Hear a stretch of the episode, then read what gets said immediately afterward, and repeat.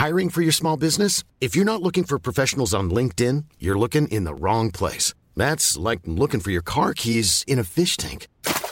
LinkedIn helps you hire professionals you can't find anywhere else, even those who aren't actively searching for a new job but might be open to the perfect role. In a given month, over 70% of LinkedIn users don't even visit other leading job sites. So start looking in the right place. With LinkedIn, you can hire professionals like a professional. Post your free job on linkedin.com slash people today.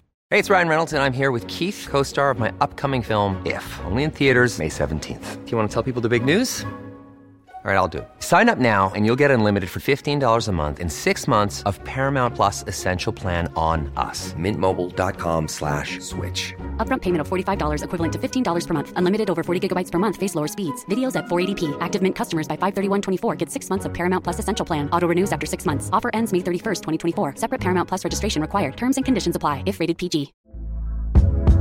Hey there, it's Michelle Norris. I'm host of a podcast called Your Mama's Kitchen. When I travel, I'm usually looking for a way to find a taste of home when I'm not at home. And one of the things I love to do when I am at home is entertain. And Airbnb allows me to do that. When I was in California recently, I rented a house that had a great kitchen. And when we were sitting around the table, we're all thinking, we're in someone else's house. Someone could be in all of our homes as well.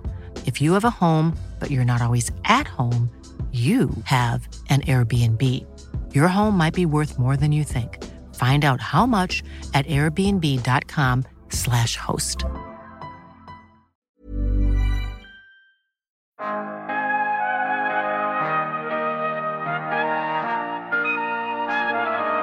Det som jag tycker är coolt med robotar, det är ju att det faktiskt är den cool fysisk hårdvara, en kropp liksom, som du med mjukvara på något vis kan skapa ett värde med.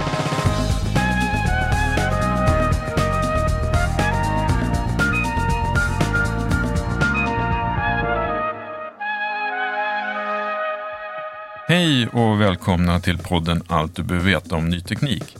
Jag heter Per Danielsson och är chefredaktör för Sveriges största teknikredaktion som ligger bakom den här podden. Det var Susanne Timsjö som ni hörde i inledningen.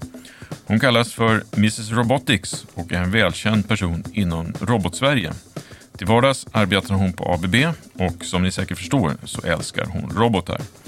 Dagens ämne är mycket riktigt framtidens robotik och Susanne är huvudgästen. Vi gästas även av automationsnestorn Thomas Berg som är Nordenchef på det tyska företaget Schunk. Det blir ett samtal om eh, framtidens robotar, hur de ser ut, hur de fungerar, eh, hur smarta de kommer att bli. Om de här robotarna tar våra jobb eller om de faktiskt skapar fler jobb. Om varför det är så viktigt att mindre företag hoppar på automationstrenden och investerar betydligt mer i robotteknik jämfört med idag. Vi pratar även om fördelarna med så kallad flexibel automation och varför massproduktion kanske inte fungerar i framtiden på samma sätt som idag. Och till slut så kommer ni även få höra när Susanne protesterar vilt när jag påstår att Danmark är världens robotmecka och inte Sverige. Vi säger hej till Susanne Timsjö och välkommen till podden Allt du behöver veta om ny teknik. Ja, men stort tack. Det är otroligt kul att ha dig här. Eh, du är ju något av en kändis inom robotsverige. Miss Robotics eh, har jag hört att du kallas för.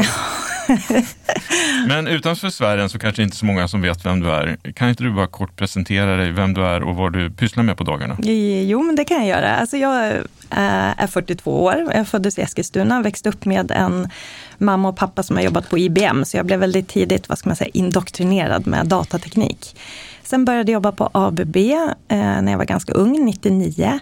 Eh, och där jobbade jag som mjukvaruutvecklare på det som då var det första Windows-baserade styrsystemet. Så att jag var egentligen mjukvaruutvecklare i ungefär tio år. Sen började jag på forskningssidan och jobbade med mjukvaruforskning. Mycket, vad ska man säga, fokuserat kring kunders behov och att ta fram liksom den teknik, den mjukvara, de applikationerna som faktiskt kunder behöver. Det låter ju så himla vad ska man säga, självklart, men när det är en väldigt stor organisation så är det inte alltid så. Man måste förstå till vem du faktiskt utvecklar produkter och vilket behov som faktiskt finns. Så jag jobbade där på eh, forskningssidan. Sen har jag jobbat på Bombardier, ansvarig för eh, vad ska man säga, styrsystem eh, på tåg. Sen kom jag tillbaka och var ansvarig för mjukvaruforskningen på ABB Sverige. Drev mycket av det som kallas för user experience. Och sen för tre år sedan jobbade jag, switchade jag då från egentligen forskningssidan till eh, marknad och sälj och då kom jag in på robotteknik. Så jag har egentligen en, en, en vad ska man säga, bakgrund inom mjukvara och mjukvaruteknikforskning men jobbar nu med sälj och robotar, mm. vilket jag älskar. Och varför är det så kul då med robotik och automation? Ja, men alltså det som är kul, automation är ju häftigt för att där kan du verkligen skapa, vad ska man säga, det är en kombination mellan hårdvara och mjukvara där du skapar egentligen vad ska man säga, effektivitet, bättre arbetsmiljö, bättre industrier, konkurrenskraft på ett sätt. Eh, det som jag tycker är coolt med robotar, det är ju att det faktiskt är den cool fysisk hårdvara, en kropp liksom, som du med mjukvara på något vis kan skapa ett värde med. Mm. Innan vi drar igång den riktiga diskussionen ja. egentligen om robotarnas framtid så tänkte jag ställa fem snabba frågor okay. och få lite koll på hur robotifierad du är. Mm -hmm. Det här mm. blir spännande. Ja. Nummer ett, hur många robotar har du hemma? Eh, jag har eh, kanske, nej jag har inte så många, en riktig robot, då, gräsklipparrobot. Mm. Nummer två, kan du tänka dig att bli opererad av en robot istället för en mänsklig kirurg? Ja men eh, absolut. Ingen tvekan där? Nej. Okej, vad känner du om jag säger ord som parallellgripdon, nålgripdon, sugkoppar, elektromagneter? Eh, då tänker jag på effektivitet. Och nummer fyra, eh, skulle du vilja ha en eh, Boston Dynamics berömda skelettrobot Atlas som kollega på kontoret? Ni vet den här roboten som springer runt och hoppar parkour och är väldigt atletisk. Ja, kanske. Jag vet inte vad han skulle göra, men Kommer med kaffe kanske? Ja, men precis. Absolut, absolut. Han är välkommen. Och nummer fem då, om du fick designa din egen robot, hur ser din drömrobot ut? Åh oh, herregud, den var, den var svår. Jag skulle nog vilja ha en, eh, min drömrobot skulle nog sköta egentligen mycket av hushållet. Alltså, alltså disk, det är alltså en skelettrobot? Ja, kanske det. Skelett eller inte spelar inte så stor roll. Bara han fixar liksom maten, inhandling, eh, tvätt, eh, ja, sköter markservicen hemma. Mm. Om vi tittar på, på mer seriöst då, kring robotar mm. så har det ju funnits inom industrin rätt länge. Mm. Eh, vilken betydelse tror du det här har haft, alltså införandet av robotar haft för tillverkande industri i Sverige? Ja, men det har haft en jättepåverkan. Alltså, tittar du på Sverige så drivs egentligen Sverige till 70 procent av fordonsindustrin. Eh, vi skulle inte ha en eh, så, vad ska man säga, mogen industri utan robotar. Det finns liksom inga människor som kan tillverka en bil på en dag. Med hjälp av robotarna har vi tagit bort eh, tunga lyft, skapat en bättre arbetsmiljö och faktiskt gjort det möjligt för liksom svenska företag att växa på det sättet. Och liksom också skapa, skulle jag säga, den välfärd vi har i Sverige idag på grund av den stora liksom exportvärdet som, som faktiskt fordonsindustrin har gett oss. Och det är ju någonting som vi har utvecklat från, ja, vad var det, mitten på 1974 kom vi ut med första roboten. Mm. Tittar du på Sverige också så är det ju många aktörer som levererar teknik till våra fordonsindustrier. Alltså fordonsindustrier är ju typiskt eh, lastbilstillverkare, personbilstillverkare. Eh, och de här vad ska man säga, mindre företagen som står för den här specialiserade tekniken, kanske svetsapplikationer, målningsapplikationer, du har robotar som eh, lyfter, hanterar material. De småföretagen som finns i Sverige idag som är typ systemintegratörer, det finns väldigt många i Sverige. Eh, och det tycker jag är fascinerande, hur många liksom, bolag i Sverige som är experter på robotar och olika nischer och som tillsammans hjälps åt för att göra vår eh, fordonsindustri och andra industrier såklart eh, konkurrenskraftiga med bra Men, men är det framförallt fordons, fordonsindustrin som har liksom varit loket för hela den utvecklingen? Ja, men alltså, om du tittar bakåt i tiden, om du tittar liksom från början på 1970-talet, då var det typiskt där som det började. Eh, och det kan man ju också se på Ford. Alltså det var ju mycket av den här massproduktionen som styrde väldigt mycket. Och tittar du liksom traditionellt sett var du hittar robotar så finns de i typiskt tre olika segment. Det är fordonsindustrin, metall och elektronikindustrin. Och där hittar du typiskt robotar som svetsar, gör tunga lyft. Elektronikindustrin gör små typer av, eh, vad ska man säga, montering. Eh, men, men ofta så har man, om du tittar bakåt i tiden, då har du oftast använt robotar där det går att automatisera något till 100 procent. Det vill säga du lägger ner jättemycket tid för att göra en total automation. För att du har den här massproduktionen som gör att du kan liksom få tillbaka eh, värdet av den investeringen du gör. Så typiskt, tittar du historiskt så är det det som har drivit utvecklingen eh, tidigare. Men det vi börjar se nu är ju en förändring. Att det finns väldigt mycket, som jag sa, 70 procent går till de här tre huvudindustrisegmenten om man säger så. Men det finns ju extremt många andra industrier där du har en mycket lägre vad ska man säga, robotdensitetsgrad. Mm. Eh, och där finns det ju väldigt potential att kunna använda teknik på ett annat sätt för att få upp både konkurrenskraft men sen produktivitet, kvalitet, arbetsmiljö och så vidare. Alltså jag kan prata om det här i 200 år så jag vet inte hur jag ska... Jag, kan... jag, jag märker det, att det, det, det, du brinner för det här. Men jag tänkte det, är det företag som har missat att hoppa på det här tåget? Eh, liksom, vilka konsekvenser har det blivit för dem? Eh, de som har missat, alltså det som man kan titta på, det är ju de som inte har investerat i ny teknik. De företagen är det ju flera som har försvunnit från marknaden. Jag vill inte gå in på liksom specifika case som inte har lyckats för de inte har investerat, men det finns tydliga case där man inte har investerat i ny teknik och där gått i konkurs. Så jag tror ju extremt mycket på att om man ska vara konkurrenskraftig i det långa loppet så måste du investera i ny teknik. Och det kan vara digital teknik, automation, det är robotar, det är liksom helheten. Mm. Men om du, vill inte prata om företag som har misslyckats, mm. men, men, finns det några, något företag du kan nämna som du upplever alltid ligger i framkant och som driver på? Det finns ju så många, tittar du i Sverige, vi har ju väldigt mycket robotar i industrin idag i Sverige. Fordonsindustrin, det behöver jag nog inte ens gå in på några specifika bolag. Alltså svensk fordonsindustri har ju drivit robotisering långt. Det som händer nu är ju en del mindre liksom, eh, leverantörer som börjar testa på robotarna som driver mycket av det som vi pratar om som flexibel automationsutveckling framåt. Mm. Där du till exempel då titta på de flödena som inte går att automatisera till 100 procent. Titta kanske på där du har eh, mest eh, förslitningsskador i din tillverkande process. Eh, och eh, där titta på okay, vilka moment skulle vi kunna använda en robot till. Du applicerar en robot där för att få ner, vad ska man säga, förslitningsskadorna i din produktion. Jag har faktiskt i min väska en så här hydraulkoppling, så det företaget skulle jag säga är väldigt bra på att investera i vad ska man säga, mer kollaborativa robotapplikationer för att även kunna automatisera de delarna av produktion som inte är typiskt liksom massserieproduktions... Mm. Jag måste bara sticka in en fråga där. Mm. Har du alltid en sån här hydraulkoppling i handväskan? Ja, jag har det. Jag brukar ju ha min sko också som är så här specialdesignad som jag också tycker visar på bra liksom det här, vad ska man säga, trenden vi har som går mer mot flexibel automation där vi liksom skräddarsyr alla våra konsumentartiklar. Det är skor, det är fotbollsskor. Mm eh, som liksom blir one-off. Och det är ju liksom tillverkande, den klassiska tillverkningsindustrins mardröm. Mm. Alltså, vi, vi återkommer till ja, flexibel ja. automation lite senare. ja. här. Eh, jag tänkte eh, fråga dig, eh, robotar hittills har väl gjort det vi människor har sagt åt dem att göra. Liksom det är vi som har programmerat och talat om för dem vad de ska göra.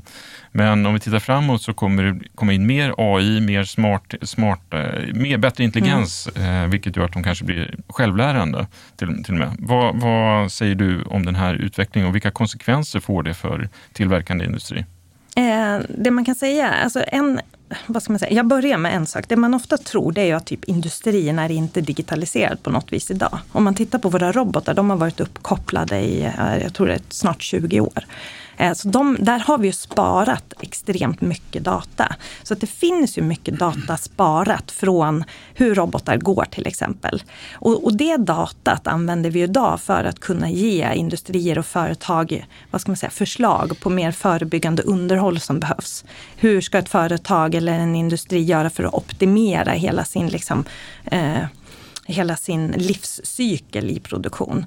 Eh, men sen kommer du också kunna göra, alltså med mer och mer teknik, med mer och mer data, med mer och mer datorkraft som gör att du kan exekvera de här mycket mer smartare algoritmerna, så kan du såklart skapa ännu mer intelligenta, vad ska man säga, tjänster eh, till, vad ska man säga, till eh, industrierna i slutändan. Och det kan ju vara Eh, idag till exempel så signalerar en robot om det är någon typ av eh, problem som gör att du kan göra ett planerat stopp för att byta en eh, reservdel eller vad det kan vara.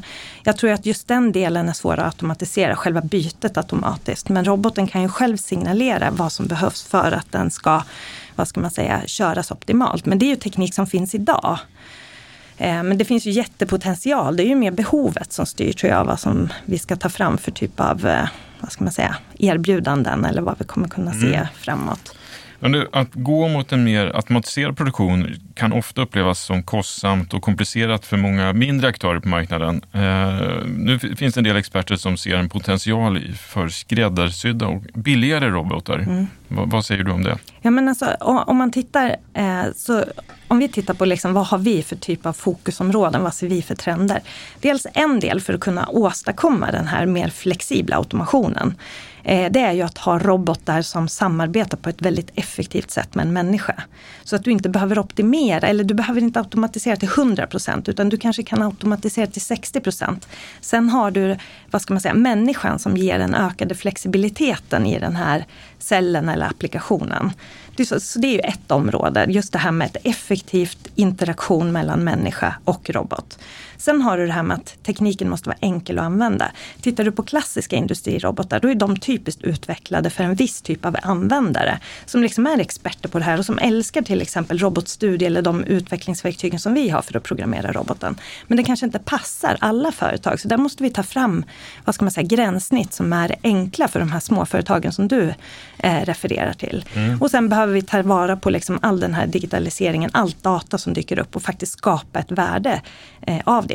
Men priset är sällan en fråga, utan det handlar ju mycket om att, vad ska man säga, vara närvarande eh, kunna förstå vad de här småföretagen eller industrierna har för behov och kunna stötta och hjälpa till eh, för att kunna skapa det här Mm. vad ska man säga, förändringen eller ökade värdet så att de kan få upp kanske konkurrenskraften, bättre arbetsmiljö, bättre kvalitet och sen kunna skala, exportera och sen bli liksom världsledande.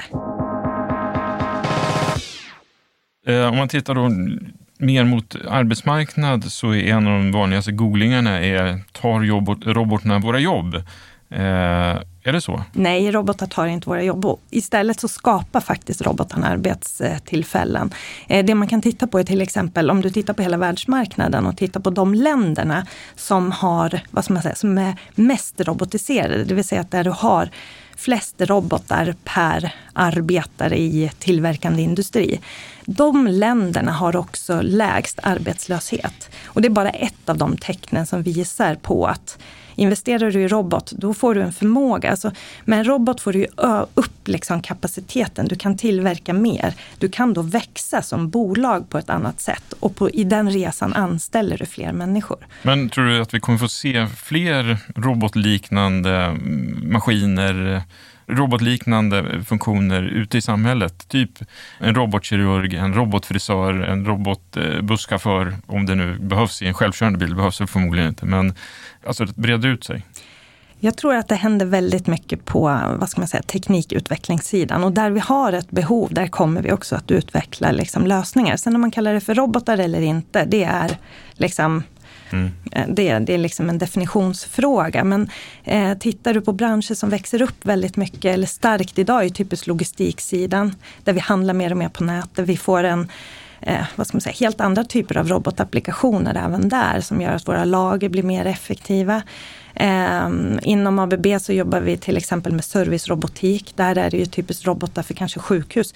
Som idag inte är, vad ska man säga, man klassar ju inte det direkt som en fabrik. Men där kan man också använda sig av mycket av den tekniken som är uppbyggd för andra industrier. Mm. Man, pr man pratar ju också mycket om eh, att samarbetet mellan robot och människa, att det kommer förändras. Mm. Hur tror du att det förändras under det här årtiondet? Det här årtiondet? Jag tror ju Eh, ett exempel är ju till exempel när du programmerar en robot. Idag så Säg att det mest typiska sättet som du programmerar en robot, alltså ger roboten instruktioner för vad den ska göra, är typiskt att du skriver kod eller eh, designar det i ett verktyg, den applikationen. Men det mest naturliga som människa är ju kanske att du faktiskt visar roboten vad det är den ska göra. Och när du har visat roboten vad den ska göra så gör den precis det du har visat den. Det som också är, och det här är ju ett område som det är ingenting som finns liksom som produkt idag, men det är någonting som det forskas mycket om, som det finns embryon på. Så det tror jag definitivt att vi kommer ha på marknaden eh, inom nästa decennium. Men eh, sen ska man också tänka på att det är väldigt mycket saker som vi människor gör som är extremt avancerade. Den känsel vi har, hur vi plockar saker. Eh, och där tycker jag, om man tittar i Sverige så har vi Danica Kradzic på KTH mm. som forskar just kring det här området och som har, tycker jag, väldigt intressanta liksom, aspekter på just den här utvecklingen. Men just det här med att programmera, jag tycker jag är ett ganska så bra sätt. Idag går det ju till exempel att liksom dra roboten till olika positioner och kunna spara det som ett program. Men jag tror att just den delen kommer vi se utvecklas mer och mer. Men vad du kan göra idag till exempel, det är ju att programmera en, en robot i en virtuell verklighet. Det är någonting som finns på marknaden idag och har funnits i ett mm. antal år. Ja, men absolut. Det här kan jag prata länge, för vi har nämligen, det här går då till exempel, jag hade faktiskt en, en, en reporter som var och besökte oss och han, eh, genom att programmera i VR så gjorde han en svetsapplikation på tio minuter. Så det är också liksom häftigt hur vi kan använda ny teknik för att förenkla eh, och faktiskt göra det möjligt att programmera robotapplikationer ja. eh, väldigt bra. Om man då tittar på kompetensinflödet till industridelen så eh, när jag pratar med många unga så har de fortfarande uppfattningen om att industri är lika med fabrik, det är tråkigt. Hur ska vi kunna locka den yngre generationen att söka sig till en sektor som faktiskt behöver föryngras, mm. den behöver moderniseras och framförallt digitaliseras för att mm. vi ska behålla vår styrka. Mm. Vad, är, vad är det som krävs? Ja, men det där är ett område som jag verkligen brinner för. Och där tror jag robotarna är ju en pusselbit i det hela. Att med robotarna så tar vi bort sådana arbetsuppgifter som kanske inte är direkt, vad ska man säga, som vi som människor inte passar för. Eh, och på det sättet kan vi skapa mer attraktiva arbetstillfällen. Men sen måste ju vi också som jobbar i industrin bli mycket bättre på att prata kring hur roligt det är att jobba i industrin. Tittar vi på liksom min historia inom ABB, det finns inget ställe som jag vet om där man har testat så mycket ny teknik som vi faktiskt gör industrin. Alltså vi får tillgång till verkligen latest greatest teknik och prototypa på den för att se vilken skillnad det kan göra. Eh, och det tror jag det är många som inte vet om det. Jag tror vi är ganska dåliga på liksom kommunicera det. Industrin ser inte ut, den är inte mörk, den är inte tråkig, den är ren. Eh, jag var till exempel och besökte Scania i eh, Oskarshamn. Eh, där de har väldigt många robotar i ja, alla fall precis. och en helt mm. automatiserad anläggning. Det finns liksom inte ett... Det, det är helt kliniskt rent. Mm. Överallt. Och det är vitt, det är, alltså färgen spelar väl ingen roll, men det är verkligen så här det, det, är hur snyggt som helst. Alla skulle älska att jobba där. Ja, vi kan ju också säga det att på nyteknik.se så finns det ett stort reportage om just eh, tillverkningen i Oskarshamn. Ja, men häftigt. Mm. Ja, men gå in där. Det är super. Så mm. vem vill inte jobba där? Per, du kanske ska börja där istället för på ny teknik? Ja, kanske det. Men jag, jag trivs väldigt bra här just nu. ja. It's that time of the year.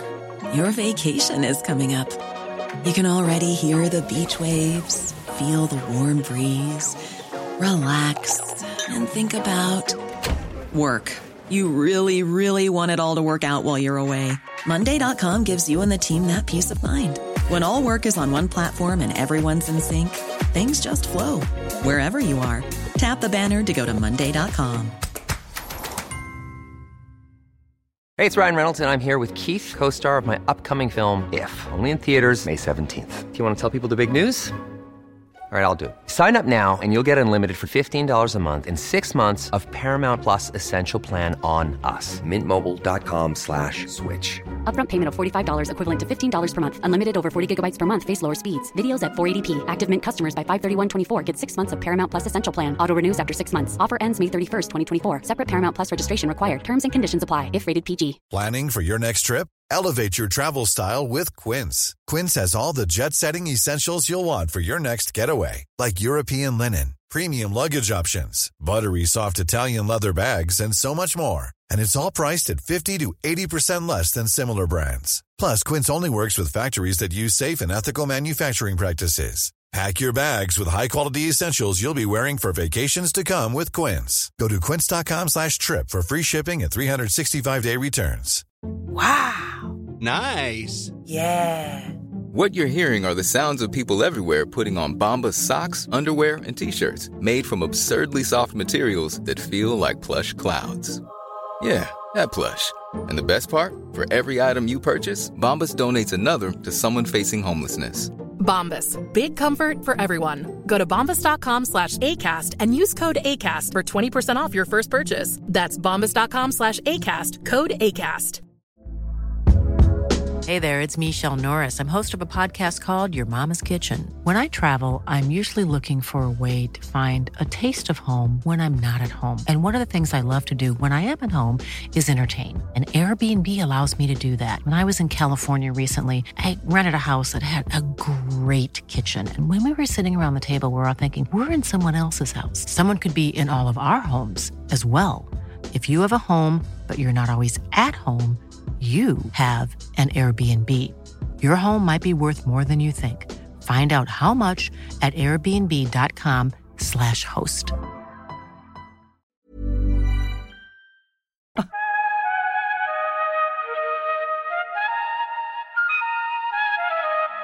Nu ska vi välkomna Thomas Berg, Nordenchef på Schunk, in i studion.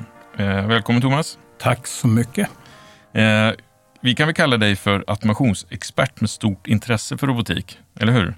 Det skulle man kunna göra, ja. Du är ju personligt väldigt driven för att fler svenska företag får möjlighet att använda robotar för att behålla sin konkurrenskraft. Eh, varför brinner du för det här? Egentligen i, i mitt yrke så är jag jag säger alltid att jag har två hattar. Eh, den ena är ju självklart min egen profession och det som jag gör med mitt företag. Eh, det andra är ju att jag har jobbat i svensk industri eh, i över 30 år nu och ser vilka möjligheter som en ökad grad av automation skulle kunna ge. Mm.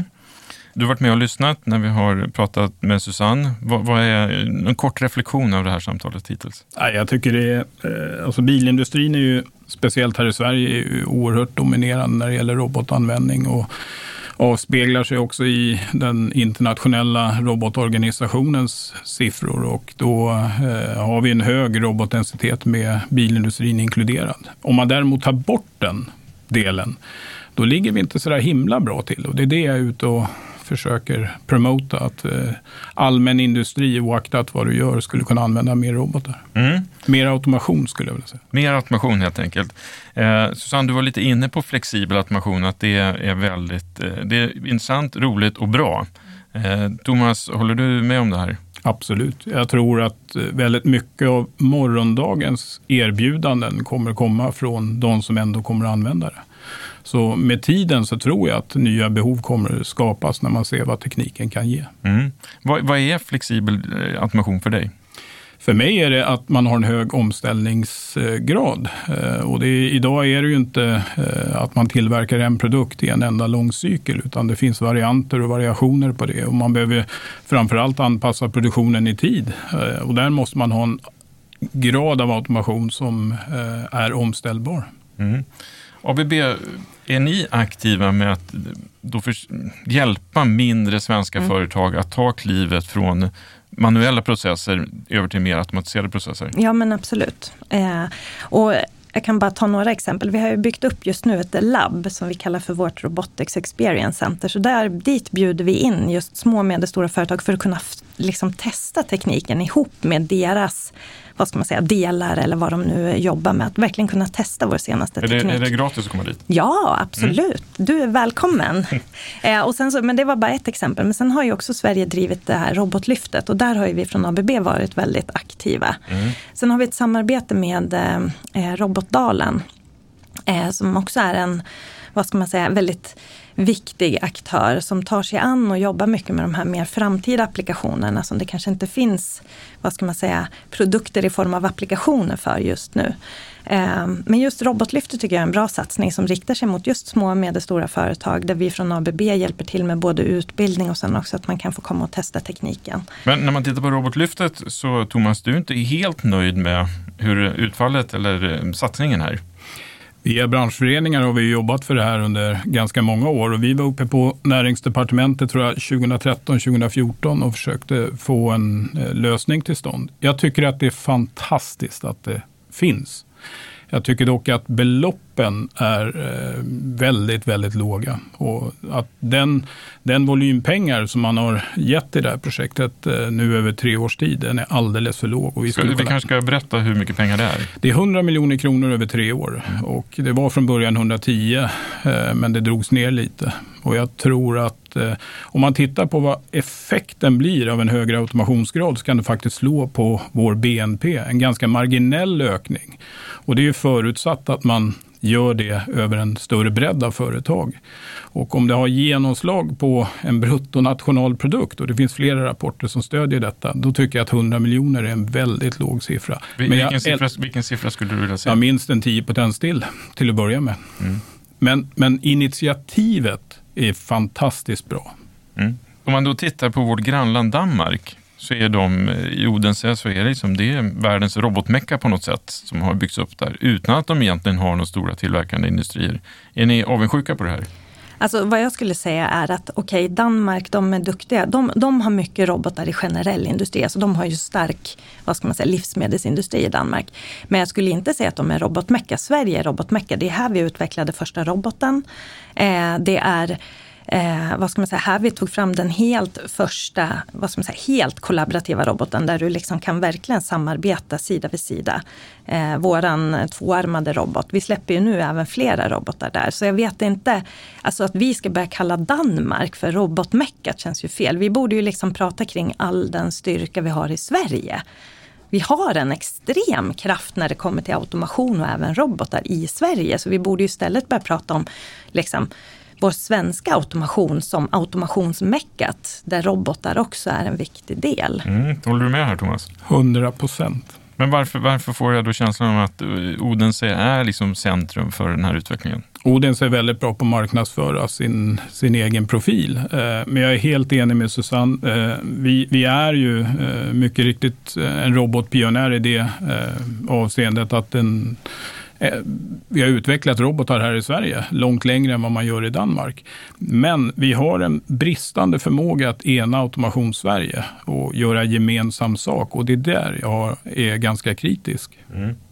Men det som jag skulle säga är bra också, om man tittar på eh, Odense och de aktörerna som kanske är mest framträdande i Danmark. De har varit duktiga på att adressera den målgruppen som vi kanske i Sverige och från ABB inte har varit tillräckligt duktiga på att tillgodose behovet. Men genom att det nu finns en sån kraft hos små och medelstora eh, företag och använda den här tekniken så kan vi hjälpa till på ett bättre sätt.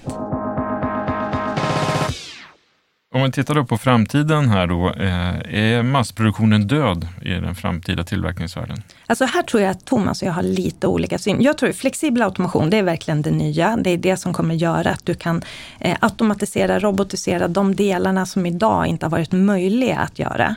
Eh, sen ytterligare en sak som vi inte har nämnt kopplat till flexibel automation är just det att när du har snabba vad ska man säga, livscykler på en produkt så har robotar och tekniken en långre, längre livslängd vilket gör att du kan ställa om på ett flexibelt sätt din produktion. Men jag tror fortfarande att det kommer finnas behov av även massproduktion. Man måste liksom ha, det, det beror helt på vilken applikation du har, vilken typ av teknik som passar.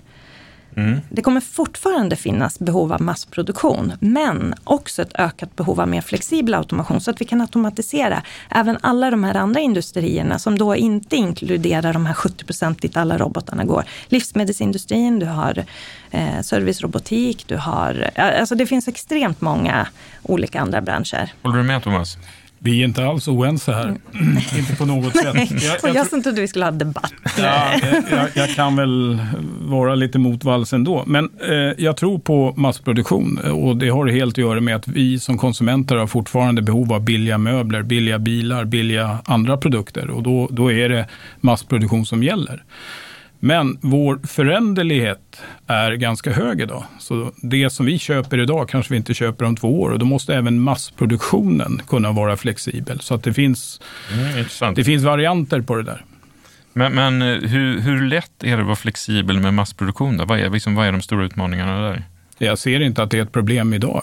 Om vi tittar på bilproduktion, möbelproduktion, så kan du ställa om ganska snabbt, både efter marknadens behov, eh, efter ändrade modeller, andra varianter. Det gör du ganska bra redan idag. Det ser jag inte som ett stort eh, problem. Det är ju inget problem, men det är olika typer av applikationer du behöver. Ska du liksom tillverka någonting, liksom, om du har en massproduktion, då vill du tillverka någonting extremt snabbt. Du vet exakt vad du ska tillverka, du vet storleken, du vet precis allting. Skulle du i en sån anläggning, eh, vad ska man säga, installera en mer flexibel automation, då skulle du inte ha lika hög produktivitet. Förstår du? Mm. Så det, är liksom, det är helt olika vilka typer av applikationer, hur du ska applicera tekniken. Eh, jag tänkte också kolla med er vilka politiska beslut som ni vill se att Sverige fattar för att, for, för att vi ska fortsätta vara en ledande industrination? Jag är ju för en, vad jag kallar Small Business Act, som vi faktiskt eh, har eh, gjort en överenskommelse med EU om för många, många år sedan. Och det är framför allt för att adressera behovet av investeringar eh, och speciellt automation för små och medelstora bolag som fortfarande är 98-99 procent av svensk industri. Mm jag gillar ju de här satsningarna som Robotlyftet, men alltså, ännu mer sådana satsningar som hamnar liksom till, hos de här mer småföretagen. Det ska hamna i deras vad ska man säga, fickor för att kunna göra den här typen av investeringar. Det tycker jag är en jättebra liksom, grej. Sen, sen eh, det som jag lyssnade på häromdagen, det är faktiskt en gammal, vad ska man säga, en gammal intervju från Darja Isaksson. Mm. Jag vet inte om ni... Ja, ja, ja där hon pratar Vinnovas om, vd. Ja, precis. Vinnovas vd. Där hon, pratar, hon är lite av min idol eh, faktiskt, ihop med hon Danica. Men, men hon, eh, det, det, hon beskriver, hon pratar mycket kring digitalisering och innovation och vad som behöver vara på plats liksom, i den basen för att vi ska kunna verkligen få utlopp för den här nya tekniken. Eh, och hon pratar om en sak som jag också tycker är viktig ihop med det här satsningar på små och medelstora företag. Och det är att vi behöver utveckla, vad ska man säga, protokoll för själva datakommunikationen. Så att vi verkligen kan få vad ska man säga, driv i de typerna av innovationer där vi använder data från olika typer av system, robotar. Eh, ja. Mm. Till sist då tänkte jag fråga er om ni kunde säga mig tre saker som har förändrats väldigt mycket eh, inom automation och robotik om vi skulle ställa oss här igen om fem år? Jag tror att det är mycket mer fokus på digitala tjänster till att börja med. Eh, mekaniken tror jag kommer nå en bortre gräns. Man kan inte göra mer med mekaniken och då blir det på de digitala tjänsterna. Det är en sak. Det är en sak. Vi ska ha två till. Hur många hade vi? Fem år? Var det så många år? Ja, fem år. Fem år. Alltså det som jag tror eh, Eh, dels så tror jag att vi kommer göra, vi, vi gör ju det redan idag, alltså virtuella igångkörningar. Det vill säga du skapar liksom din anläggning digitalt och sen så kör du igång den i slutändan. Men själva roboten, automationen, industrin föds liksom digitalt. Mm. Och det tror jag kommer bli ännu mer utvecklat framöver. Det vill säga att du inte behöver, vad ska man säga, lägga lika mycket investering i att skapa den här virtuella kopian utan att det blir mer och mer vanligt förekommande. Eh, sen tror jag just den här med att få igång eh, en hel automation, eh, liksom robotapplikation, det kommer bli enklare och en snabbare process. Eh, det här som jag var inne på, programmering i VR. Just nu mm. så är det ett antal applikationer det passar på, det kanske blir ännu mer vanligt. Jag tror att du kommer kunna designa, vad ska man säga, hela din industrianläggning virtuellt och sen kanske trycka på en knapp där det står köp och då liksom du det, får du direkt inköpsorden till vilken leverantör du nu väljer att använda dig av. Eh, sen tror jag vi kommer se mycket mer så här mixed reality ute i våra industrier. Det vill säga där vi, den här tekniken som använder sig av eh, mixed reality typ av teknik kommer kunna ha kommit längre vilket gör att vi kommer kunna applicera det på ett mer effektivt sätt. Jag kan prata, alltså det finns nog... Eh, ja, eh, ja, men det är bra. Eh, Thomas, har någonting att tillägga? Det är bara en liten brasklapp inför framtiden och det vi har ju väldigt mycket hårdvara och mjukvara som adresseras i utvecklingen just nu. Det jag ser det är att vi inte riktigt hänger med ett, när det gäller datasäkerhet. Två, när det gäller dataanalys. För vi kommer lagra väldigt många bits av data. Och vi vet inte, vissa vet, men alla vet inte hur vi ska använda det. Så att vi verkligen får den här effekten av den totala lösningen och inte bara maskinen. Men grundreceptet där som eh, alltså IT-industrin eller IT-bolagen har pratat om länge är ju att vet, om du inte vet vad du ska göra med ditt data, samla in det ändå. Till slut så kommer du liksom lära dig hur man kan analysera det. Jag hoppas det är så. Ja. Eh, stort tack. Vi ska säga det att podden kommer fortsätta att återkomma till automation och eh, robotar under året. Minst fem avsnitt till tillsammans med Shunk, eller hur? Så är det. Härligt. Tack så mycket Susanne. Ja, men tackar. Och då kan vi väl vara stolta över Sverige i den här podden också, inte prata om Danmark som något typ av robotmecka. Nej, absolut. Och fem av, eller fyra av de här kommande avsnitten kommer handla om Sverige. Ja, Ett bra. avsnitt kommer handla om Odense förhoppningsvis. Stort tack Thomas. Tack så mycket. Tack, tack. Vi närmar oss slutet på det här avsnittet. Om du vill fördjupa dig och lära dig mer om automation och robotar så kan du gå in på nyteknik.se. Där finns det massor med nyhetsartiklar och fördjupande material att ta del av. Vi tackar dagens eh, sponsor Shunk. Eh, alla avsnitt och bonusklipp finns såklart på Acast, Spotify, iTunes, Google Podcast och givetvis på nyteknik.se. Klicka gärna på prenumerera så missar du inget avsnitt. Har du åsikter på innehållet eller tips om ämnen vi ska prata om eller intressanta personer som du vill att vi intervjuar? Mejla då till redaktionen nyteknik.se. Jag heter Per Danielsson. Tack för att du lyssnade. Hej då!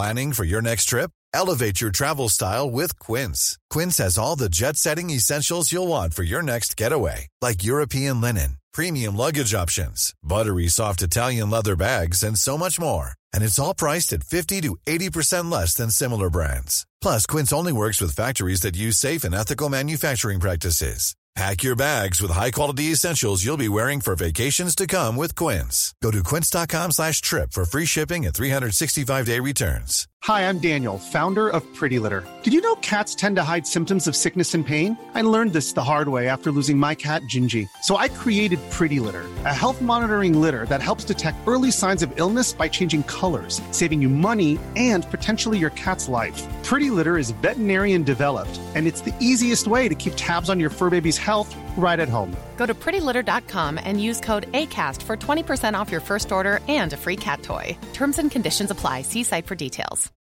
When you need mealtime inspiration, it's worth shopping Kroger, where you'll find over 30,000 mouthwatering choices that excite your inner foodie. And no matter what tasty choice you make, you'll enjoy our everyday low prices, plus extra ways to save, like digital coupons worth over $600 each week. You can also save up to $1 off per gallon at the pump with fuel points. More savings and more inspiring flavors make shopping Kroger worth it every time. Kroger, fresh for everyone. Fuel restrictions apply.